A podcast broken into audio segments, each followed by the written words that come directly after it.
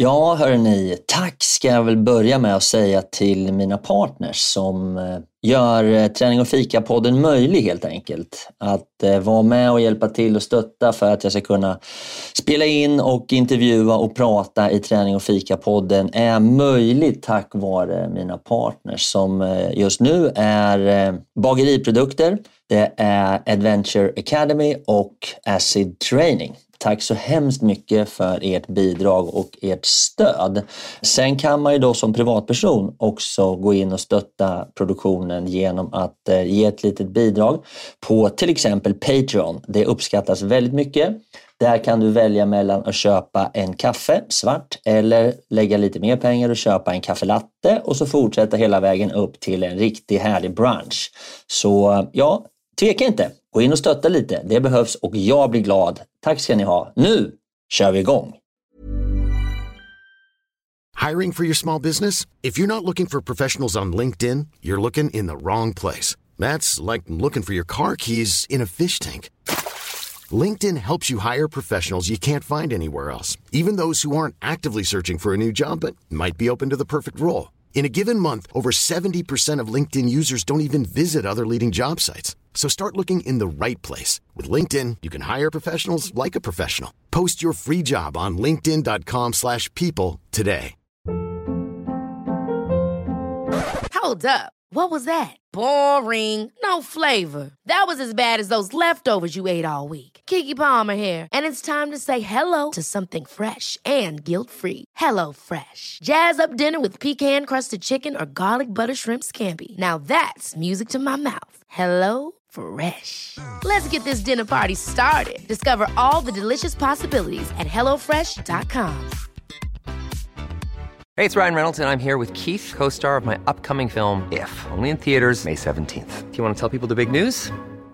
All right, I'll do it. Sign up now and you'll get unlimited for $15 a month in six months of Paramount Plus Essential Plan on us. Mintmobile.com slash switch. Upfront payment of $45 equivalent to $15 per month. Unlimited over 40 gigabytes per month. Face lower speeds. Videos at 480p. Active Mint customers by 531.24 get six months of Paramount Plus Essential Plan. Auto renews after six months. Offer ends May 31st, 2024. Separate Paramount Plus registration required. Terms and conditions apply if rated PG. Men, så du kommer alltså ta de här två bergen som är kvar nu och sen kommer du försöka ta de 14 bergen igen Ja. på sex månader och sex dagar. Det är det som är planen, eller? Ja, det är planen. Helt otroligt är det ju. Tärning och fika, vi kör hårt. Tärning och fika, blåsa på. Tärning och fika går ihop som kaffe och popcorn. Tärning och fika, vi kör på. Tärning och fika, blåsa på. Tärning och fika, nu kör vi! Nu kör vi! Jaha hörni, varmt välkomna till en eh, höghöjdspodcast idag och eh, det är jättekul för mig att ha med mig Kristin Harila här. Eh, tyvärr så, eller tyvärr, för henne är det väl alldeles utmärkt, men för mig är det väldigt långt bort. Kristin, eh, vart är du håller hus någonstans? Akkurat nu så är jag i Namche i Nepal på cirka 3400 meter över havet. Oj, och ska göra vad då? Eh, nu ska jag gå mot ett fjäll som heter Choyu som är ett av de fjällen som är over 8000 meter. Eh, ska jag pröva bestiga det från Nepals sida som man vanligtvis bestiger från, från Tibets sida. Okej, så du ska ta det från ett annat håll. Varför då? Det är för att man manglar tillåtelsen till att komma in i, i Kina. Eh, och normalt så vill man bestiga det från, från Tibet eh, eller Kina. Då. Så, eh, ja, så nu är det stängt så då måste vi pröva från Nepals sida. Ja, Okej, så det har egentligen med tillstånd att göra? Ja. Aha. Du, eh, jag tänkte bara så här lite kort, eh, den här lilla staden som du är, ja, vi fikar ju mycket här i Sverige som du vet och mitt, podden heter ju Träning och fika. Men eh, vad, vad, vad fikar man med i, där du är nu? Är det te man dricker eller de dricker inte så mycket kaffe där eller? Ja, så när vi är så pass lavt så kan vi dricka kaffe. Men när jag kommer lite högre upp på fjället så dricker jag alltid te. Jaha, är det så? Ja. För att, varför då? Eh, nej, alltså, eh, fordi at kaffe blir man ju lite dehydrert av. Och något som är det viktigaste när man ska undgå att bli höjdsyk så är det ju att vara hydrert, alltså dricka nog vann. Så därför eh, när jag kommer lite högre så dricker jag bara vann och te. Ja, Okej, så det är höjd, höjdanpassningen som blir sämre då med kaffe för man Mm. tappar vätska. Mm. Och bullar då, vad fikar man med? Vad äter man till, till, sina, till sitt te eller sitt kaffe där borta? Finns det? Har du sett någon som fikar på riktigt? Eh, ja, det är som i landsbyn här så är det liksom kaféer och restauranger och ganska som vanlig, vanlig mat eh, och, Ja. som man spiser. Det är en turistort nästan? Ja, eller? det är det. ja, och ni bor på lodge eller hotell eller vad? Ja, på en väldigt fin, eh, fin lokal lodge här. Hela, hela gäng. Hur många är ni som ska ge er upp i bergen imorgon då? Mm, Vi är två stycken och så är vi eh, fem, klat- fem skärpar. Så det är du och en, Ja. eh, en tjej eller kille? Ja, en jente till som är från, från London.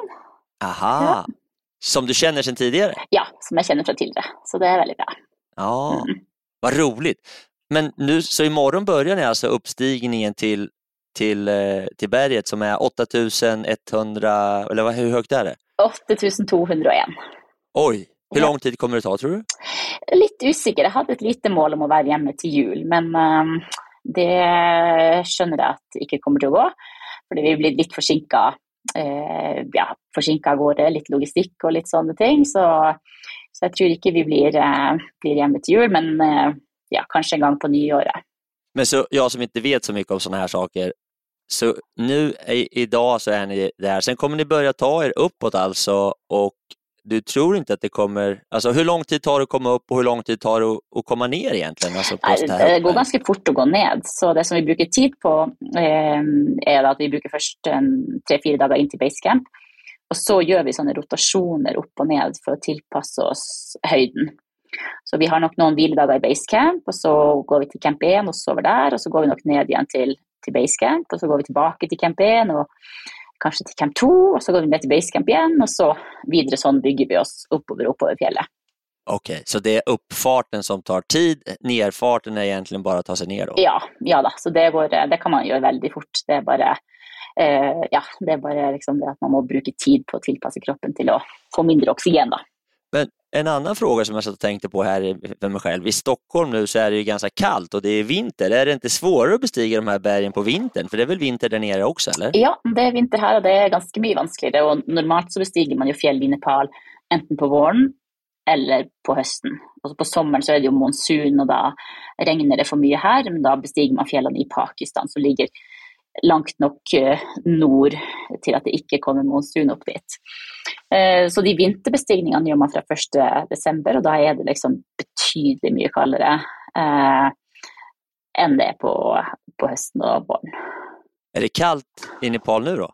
Hur kallt har det? Ja, alltså som mitt på dagen så är det kanske sån 80 grader och sol, så då är det väldigt dejligt. Men eh, på sånt så är det minusgrader och, och ganska kallt.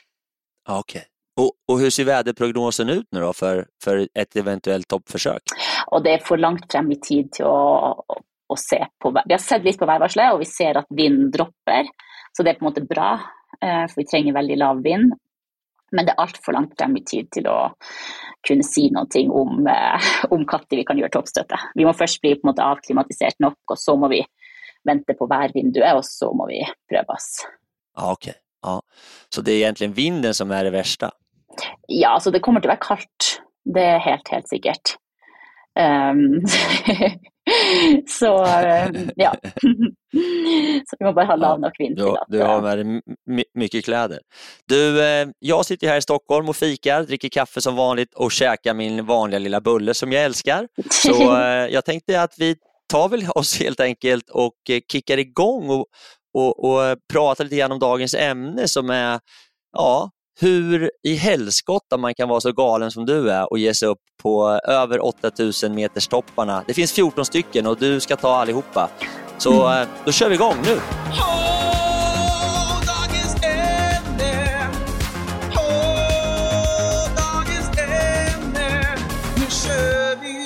Jaha, då var vi igång med dagens ämne med dagens gäst som jag lika mycket som man säger. Hon är norska och hon har ett fantastiskt track record när det gäller att bestiga höga berg.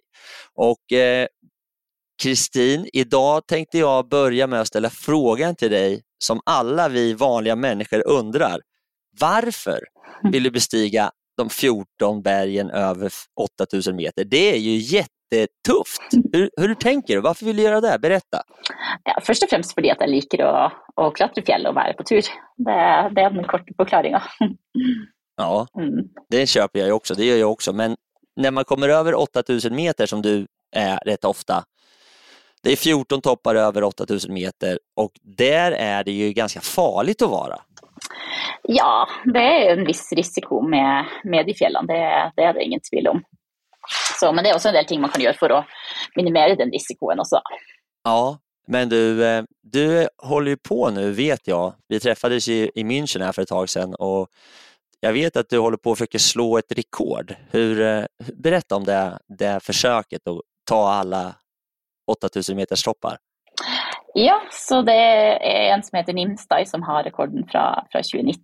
Och så ja, var jag på Everest och Lutz i 2021 och så ja, tänkte att, eh, eh att jag hade lust till att, att göra detsamma.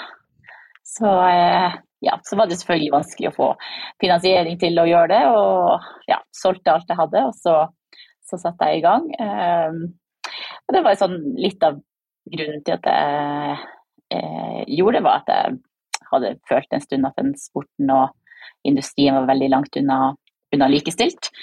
Og da tenkte jeg at ok, den bästa måten å gjøre noe med det på, är ju att eh, vise.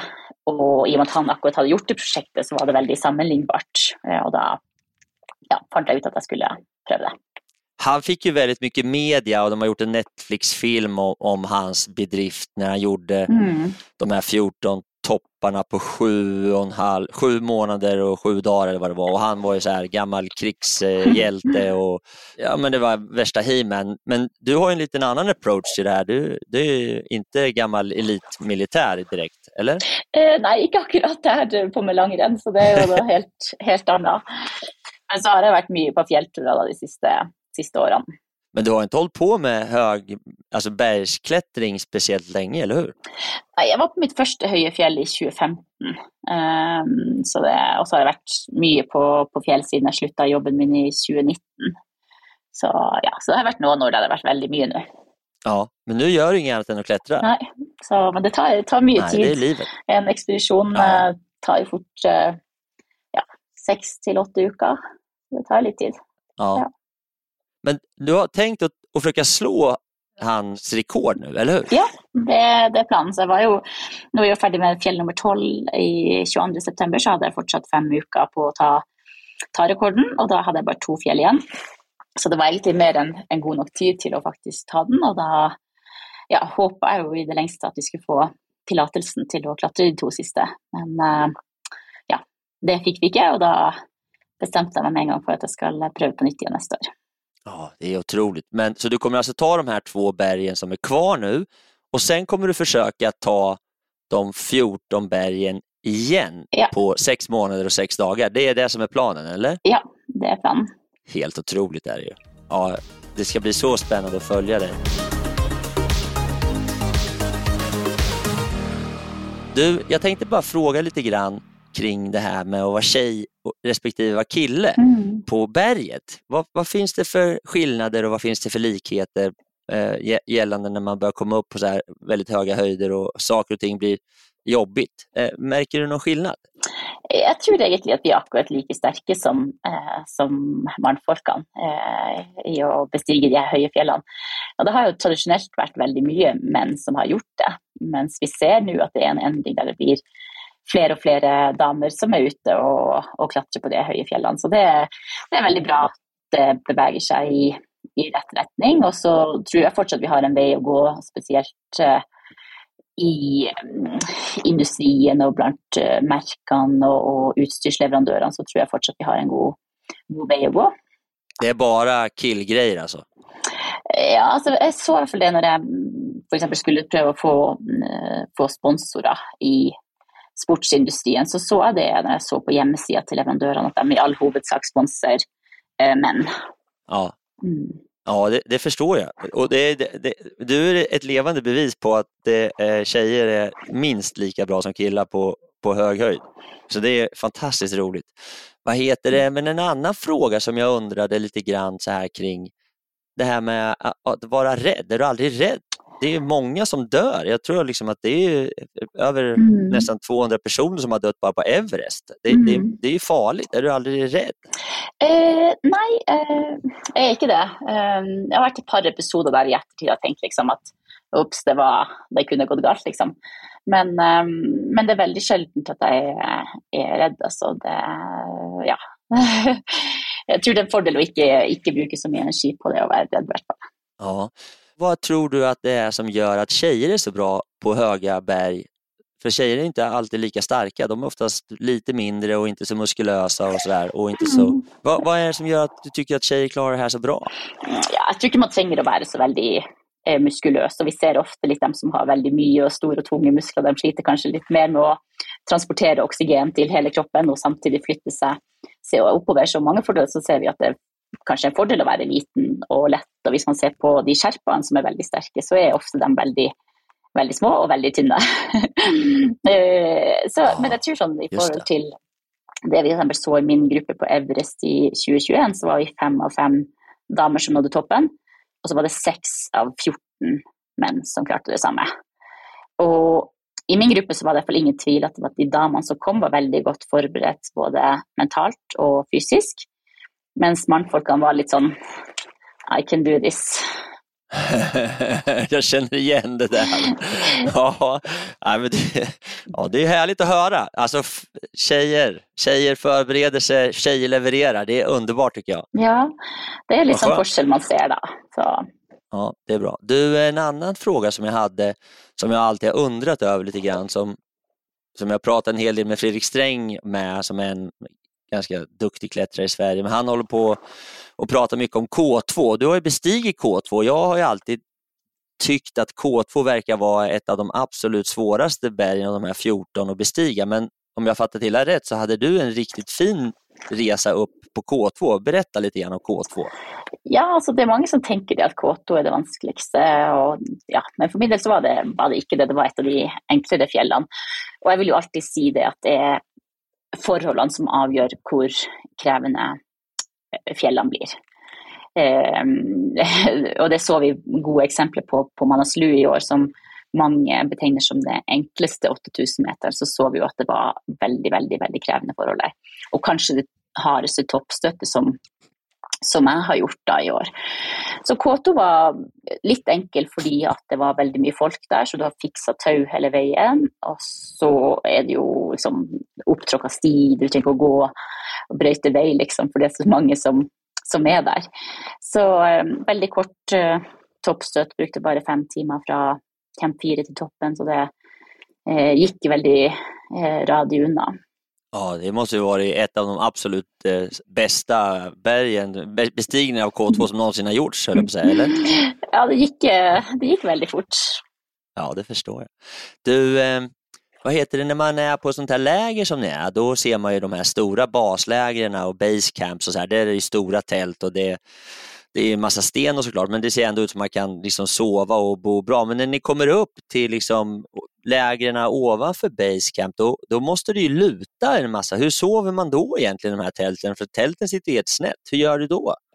Jag har inget problem med att, att sova i tälten. Det går väldigt väldigt fint för min del också høyere upp. Men man, man delar ju ofta telter och sover närt, eh, närt nært sina. Och, ja. Så det går fint för min del, men det är lite mer luxuriöst i basecamp. Ja, men alltså jag tänker att när den kommer upp på berget så lutar det väl oftast? Alltså det är snett, man kan inte ligga utan man, eller kasar man runt i tältet? Eller hur funkar det att sätta upp ett tält på en bergssida? Liksom? Det är lite olika om det är sten eller om det är snö. Om det är snö så kan man ofta grava sig in. Eh, och ofta så finner man flate partier eller flatare partier. Så, så, stort sett så går det ganska grejt. Och om det är sten så får man kanske bygga upp med sten och försöka få det så jämnt som möjligt. Men de fleste, fleste campene høyere oppe er ganske ok plassert. Ja. Du, eh, det här med era sherpas. Du har ju två nya sherpas med dig nu upp på berget om jag förstått hela rätt, eller några stycken ja. som du inte har klättrat med förut. Mm. Så det blir spännande att pröva hur, hur får man tag i... Ja, ja, vad härligt. Hur, hur, får man tag i Sherpas egentligen? Vad är liksom, det... Hur funkar hela den? Det måste vara en stor industri på något sätt, eller? Ja, alltså man får det via, via sällskapen som man reser med. Då. Så de har ju ofta några sherpar som kanske är väldigt flinka på, så det fjället som vi ska på nu, så det är väldigt tekniskt fjäll. Då. Så är de väldigt som tekniska flinka och då brukar vi de sherparna. Men har du samma sherpas med dig på alla bergen? Eh, jeg hadde de samme på tolv, eh, og så har jeg bytta selskap nå og skal med et annet selskap på denne eh, toppen. Så vi får se hvordan det blir til neste år. Jeg er ikke helt bestemt med eh, hvordan jeg gjør det på de, eh, ja, på de resterende 15 da, etter det her fjellet. Det låter ganska dyrt det här. Hur, mycket, hur, mycket, hur stor budget bör man ha för att kunna göra 14 toppar? Det känns ju som massa pengar. Ja, det er veldig, veldig dyrt. Så det koster rundt en halv million dollar å gjøre selve fjellene. Da. Og så er det jo en del andre kostnader rundt et sånt her prosjekt også. Men, eh, men det koster en hel del. Oj, oj, oj. Det är fem miljoner kronor alltså? Ja. Svenska? Åh Ja. shit, det är mycket pengar. Ja. Men nu kommer du alltså då gå upp för det här berget och sen kommer du då ta det sista berget i de första 14. Mm, Det är så planen. det er planen. Och sen siktar du på att vara klar med båda bergen till nyår, eller? Nei, det blir ett, eh, ett nå, for det som heter Shishapangma. Det ligger inne i Tibet. Så håper jeg at jeg får Ja. tillatelsen til å reise dit eh, sånn rundt 1. mars. Og håper å bestige den første toppen da 15. april. Men du är inte första kvinna att bestiga alla 14 toppar. Det har hänt förut, eller hur? Ja, det er tre eller fire som har eh, besteget, men de har ikke vært på The Real Summit på Manaslu. Så hvis jeg klarer de to siste, så vil jeg være den første kvinna som har vært på alle toppene, inkludert The Real Summit. Da. Fordi vi har en sånn, På Manaslu så er det en fortopp som alle gikk til før, og så er det blitt en, en eller man har målt den toppen som ligger rett bak til å være litt høyere. Oj, Ja. är det sant? Ja. Vilken grej, det hade jag faktiskt ingen aning om. Nei, Hur länge har man vetat om det? altså Innad i miljøet så har man visst om det en, en liten stund, men nå er det på en måte offisielt at hvis du skal få Manaslu sjekka av på lista, så må du til The Real Summit. Jaha, wow. Ja, då håller vi tummen att du kommer till The Real Summit. Eh, Ja. Eh, ja, du, eh, har du något litet tips då om man vill börja klättra höga berg som du gör? Vad, hur ska, vad ska man tänka på om man vill som tjej eller kille börja ta sig ut i, i den här högalpina miljön som du ändå är i? Ja, jeg vil tenke at det er lurt å begynne med noen litt, eh, litt lavere fjell, og så ja, kan man jo gradvis jobbe seg høyere og høyere, og kanskje jobbe seg mot noen mer tekniske fjell og, og, og sånne ting. Men jeg tror det er lurt å gå gradene og, ja, og bygge litt på litt etter litt. Men tränar du på något speciellt sätt när du inte är uppe i bergen? Alltså går du på gym eller springer eller vad, vad gör du Ja, annars? altså Nå gjør jeg ikke så annet enn å prøve å legge på meg mest mulig når jeg er nede. Så, så løper jeg litt og trener litt styrke og sånn, men det er mest for, eh, for å holde kroppen litt i gang. Fordi at jeg som er så mye på tur, så er jeg nede et par uker kanskje, eller, eh, eller noen dager. Så da blir det ikke så mye liksom, sånn trening. Men, men før jeg begynte det her, så, så var jeg veldig mye på, på lange turer og tror det er viktig. Men bryt, kroppen bryts väl ner på 8000 meter? Ja. Alltså man blir, eller hur? Det, det är Ja, ganska ja, ja. slitsamt. Ja, det er det. Kroppen brytes, eh, brytes veldig ned. Det, det gjør den. Och om man går så många toppar som du gör så märker du av det när du kommer hem och är färdig att du har blivit sliten eller? Eh, ikke så mye, men jeg merker jo at man har gått ned mange kilo. Så for min del så er det alltid viktig å prøve å, å legge på meg mest mulig eh, når jeg er nede, da. Fika alltså, du måste fika mycket Kristin. Ja, det er viktig å ha noen kilo å gå på, for det blir jo mange, mange, mange lange dager, og mange dager med veldig, veldig lite mat. Så da Ja, det förstår jag. ja, er det lurt å spise seg litt opp.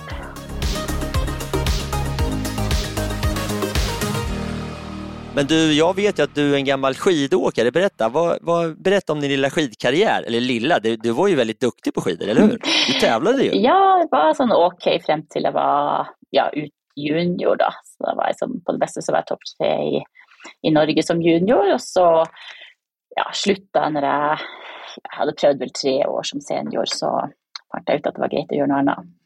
Vad var din specialitet? Kort, långt, skate, klassiskt? Vad var... Mm, Jeg var litt på begge, begge deler. Jeg hadde litt sånn, eh, noen sesonger som var bedre på, på klassisk, og noen var på, på skøyting. Og så hadde jeg kanskje mine beste løp eh, som duatlon, når vi gjorde begge eh, distansene. da.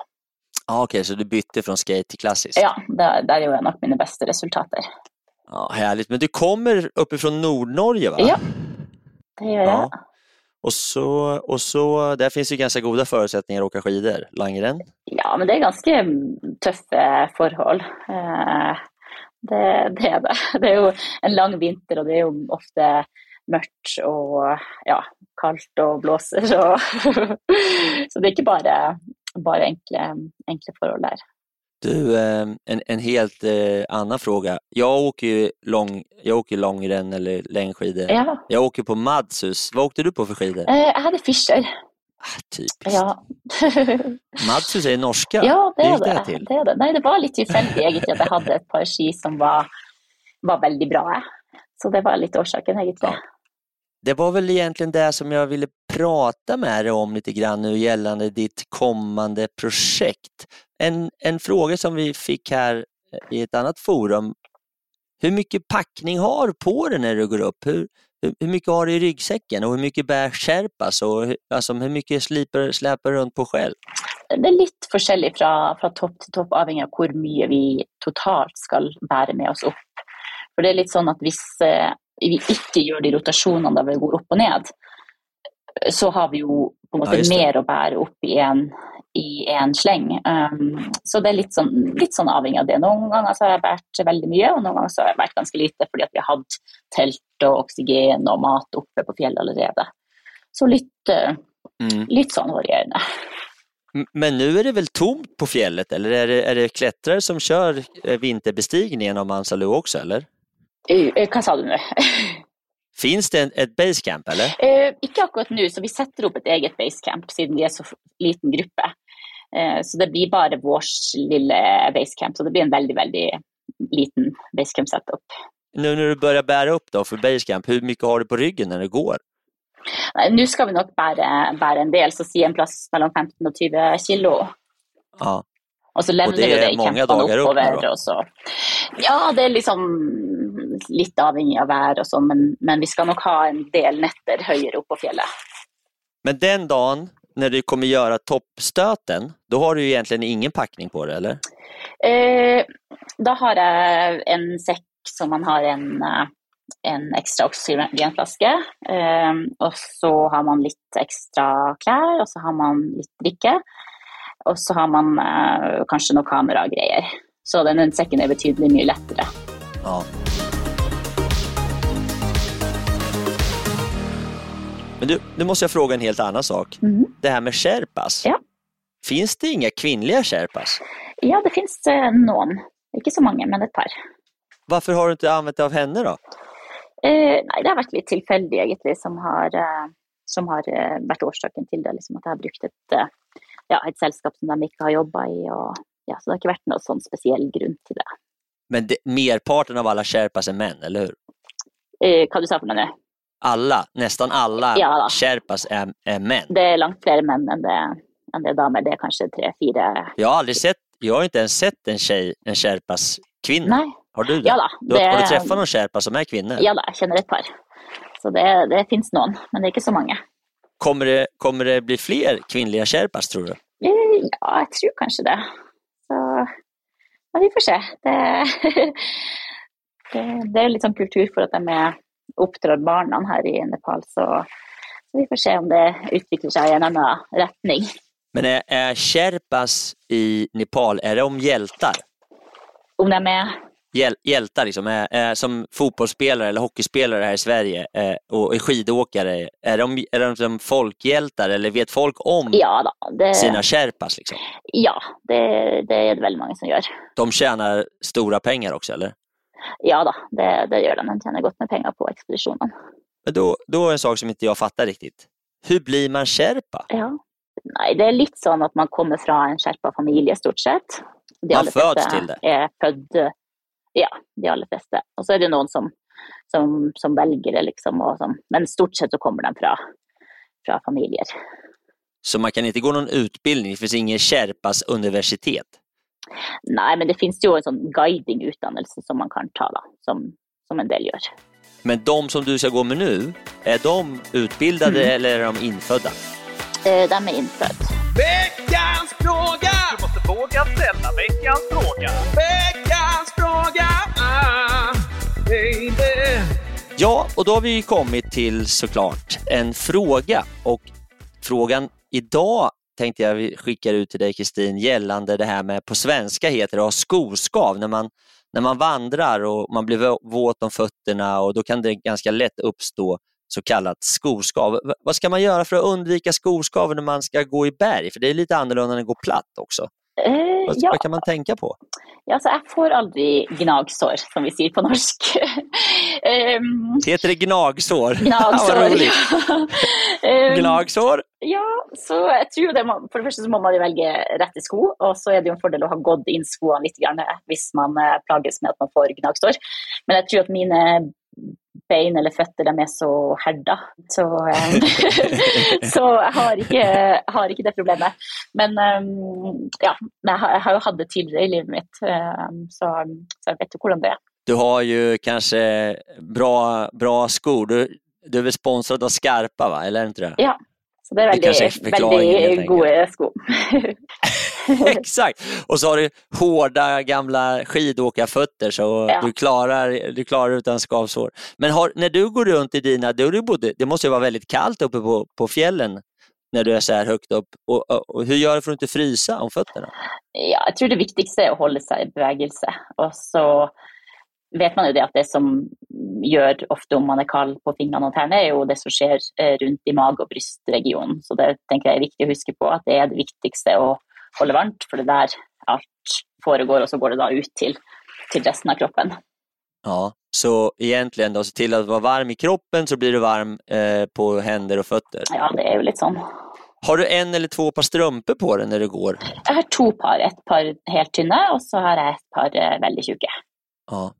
Sover du med skorna på förresten? Nei, det gjør jeg ikke. Jeg sover i soveposen med eh, det meste av Jeg har ofte et sånn, Når vi er høyere oppe på fjellet, så har jeg ofte sånn ullag, eh, men eh, ja, veldig eh, sjelden at jeg har på meg dundressen liksom, mens jeg sover. Ja, Okej. Mm. Ja, ja. Så eh, två par strumpor, Ja. bra skor och eh, se till att vara varm om kroppen. Det är väl, eh, om jag ska sammanfatta på norska, översätta till svenska så vi förstår Ja, skoskav. Ja. ja, det är underbart. Tack så mycket. takk. Men du, eh, Kristin, stort eh, tack och framförallt ha en god tur till tops. Och så eh, kommer vi följa dig i dina sociala kanaler. Det blir jättespännande. Takk skal du ha, Toppen. og god ja, jul. god tur. Ja, Tack. god jul också. ja. Jaha, hörni, då var det dags för min lilla storytime. Storytime med Fredrik. Roar Engelbrekt Graving Amundsen. Mer känd såklart som Roar Amundsen. En norsk äventyrare av rang skulle man kunna säga. Han är ju känd såklart för att han har tagit sig till Sydpolen och han genomförde ju även den här Nordvästpassagen. Han är en av Norges och faktiskt en av världens mest kända äventyrare.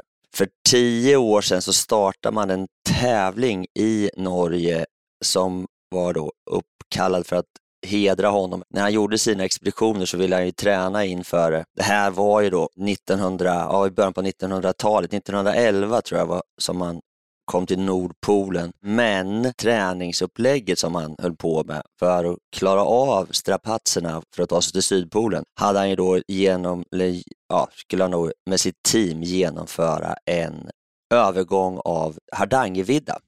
Och eh, Hardangervidda är ju en stor hög platå.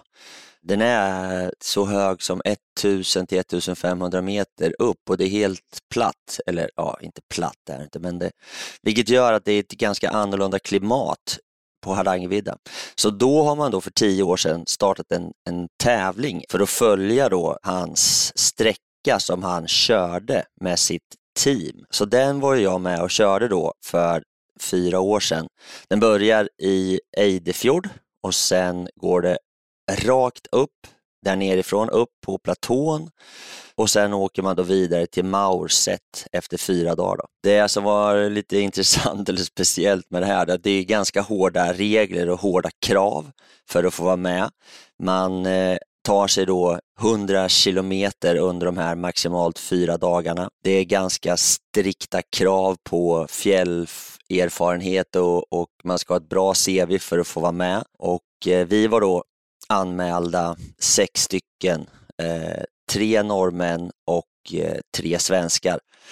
Men sen när det var dags för start och vi vart antagna så var det en svensk som inte kunde vara med. Så jag får sätta mig själv för den andra svensken, han bodde i, han bodde i Oslo. Så jag får ta mitt pick och pack, skidor och allt sånt här, möjligt pulka och flyga till Oslo och möta upp med de här grabbarna och då var vi alltså fem. Problemet med att vara fem var ju för mig att då skulle jag få bo själv i mitt tält, vilket nej, det, var inte så här. det blir ganska mycket extra meck. Starten går och vi beger oss rätt upp då till slut.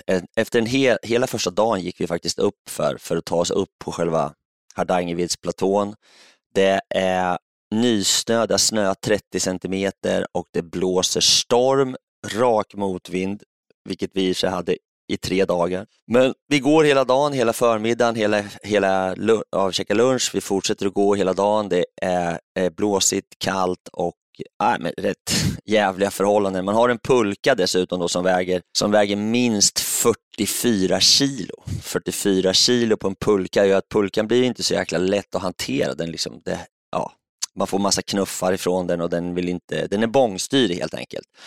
Och dessutom då så ska man då upp på den här Hardangervidda högplatån. Den här platån den är ju liksom absolut aldrig jämn, utan det är antingen uppför eller nerför. Och så skulle man då navigera och så var det ju ingen sikt och snöstorm. Så och sen hade jag lite ångest för att sova själv, alltså få upp tältet själv och få ordning på mat själv och tända alla oljekök. Och, äh, det var bara, jag hade, tyckte inte det var så speciellt kul. Och de andra var rätt sammansvetsade, liksom, så de sov två och två och så skulle jag sova själv. så det sjukaste då, när vi, man får absolut inte åka själv. Det var så här massa race meeting och genomgångar och vi fick, ja, man fick ju i massa passpapper och det var liksom eh, sån här satellittelefoner eh, och ja, det var mycket, mycket, det var en minutiös genomgång också av all utrustning. Så när vi då ska på kvällen där, första kvällen när vi ska slå upp tälten, då är det storm. Så mitt tält, det står liksom, jag står och håller i tältet och så, så står jag liksom, har ryggen, vinden i ryggen och håller mitt tält. Då är det då står det rakt ut. Hela tvåmannatältet är som en enda rak flagga som bara, ja du vet, det är så dåligt väder så det liknar ingenting. Så får man ju då försöka gräva ner ena delen, andra delen och så här. Och så håller jag på som bäst med det här och då, då, då dyker det liksom upp en, en kille komma åkande själv. Så här. Han kommer nästan ända fram till mig när jag ser honom och så ställer han sig liksom, hej, jag bara, hej. Du är ju Fredrik Eriksson, säger han. Jag bara, va? Och det blåser så mycket, jag kan, kan knappt prata. Jag bara, Va, vad säger du? Ja, men jag känner dig, det är du som är Fredrik. Liksom. Jag bara, ja det är sant. Ja, jag heter bla bla bla och jobbar med det liksom, och vi har träffats någon gång. Jag bara, jaha, är du här? Han bara, ja, jag är med i tävlingen liksom. Jag bara, va? Jaha, va, ja, vad kul liksom. Så här. Lite underligt. Han bara, men ja, jag är här nu. Jag bara, men vart är ditt team då? Liksom? Nej, men de var tvungna att bryta. Jag bara, vadå tvungna att bryta? Nej, men de, de är inte med, så jag visste att du var här, så jag försökte köra ikapp och tänkte se om jag kunde åka, åka med. Jag bara, va? Vi har ju inte sett en person på hela, ja, men på typ så här 14 timmar. Så jag bara, ja, ja det är vi här, det är vi fem då. Det är de här de sover i de tälten och jag är här, men jag måste liksom få fart på grejen. Vad, vad hade du tänkt? Han bara, men jag kan väl få åka med er, så kan inte vi dela tält? Jag bara, ska vi dela tält? Han bara, ja men ja, eller jag bara, ja, fan det kan vi väl göra liksom, så jag. Så, här, så där på kvällen i mörkret så fick jag med en svensk, en svensk kompis som hakade på våra team, så helt plötsligt var vi sex, så vi delade tält och tog oss i mål tillsammans. Det var, ja, det var ganska sjukt faktiskt. Så att, eh, ja, det, den här Amundsen Expedition vart en tuff men väldigt trevlig upplevelse. Och tack vare den här svensken som dök upp och hängde med mig och tältade så slapp jag sova och packa ordning och göra allt sånt där tråkigt själv. Då. Så äh, det var kul. Det var den lilla storyn. Ha det gott, vi hörs!